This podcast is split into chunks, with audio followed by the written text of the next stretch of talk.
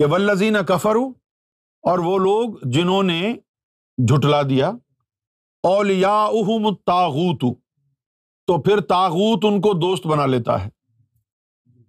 اب تاغوت کیا ہے؟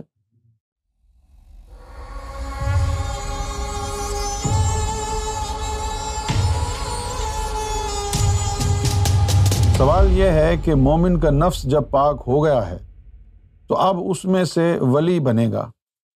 وہ کون سی ظلمات ہیں جن سے اللہ مومن کو نکالتا ہے؟ تو پھر وہ ولی بنتے ہیں۔ ایک تو ظلمت یہ ہے جو کہ انسان کا جسم مٹی سے بنا ہے، یہ بھی ظلمت ہے۔ پھر اس کے بعد وہ ظلمت مزید بڑھ گئی جب اس میں خون آیا۔ خون میں جسم سے زیادہ ظلمت ہے۔ خون کو ناپاک بھی سمجھا جاتا ہے۔ پھر اس کے بعد انسان کا جو سینا ہے، اس کے اوپر زنجیریں ہیں، ظلمات کی، زنار ہیں، جن کو عربی زبان میں خرطوم کہتے ہیں۔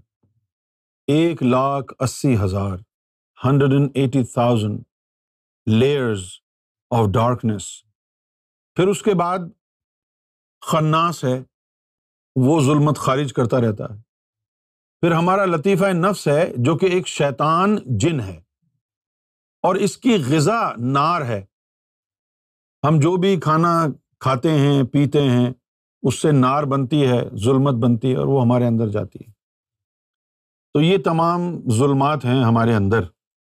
جب تک یہ ظلمات ختم نہ ہوں، ہم ناپاک ہیں۔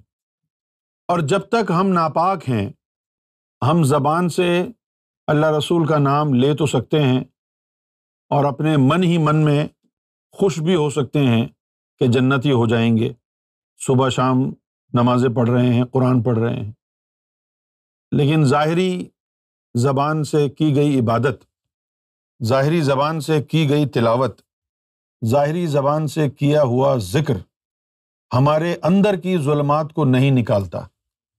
اندر کی ظلمات کو نکالنے کے لیے اندر نور پہنچانا پڑتا ہے۔ یہی وجہ ہے کہ قرآن مجید میں اللہ تعالیٰ نے یہ نہیں کہا کہ جنہوں نے اپنے آپ کو ظلمات سے نکال لیا، وہ ولی بنیں گے۔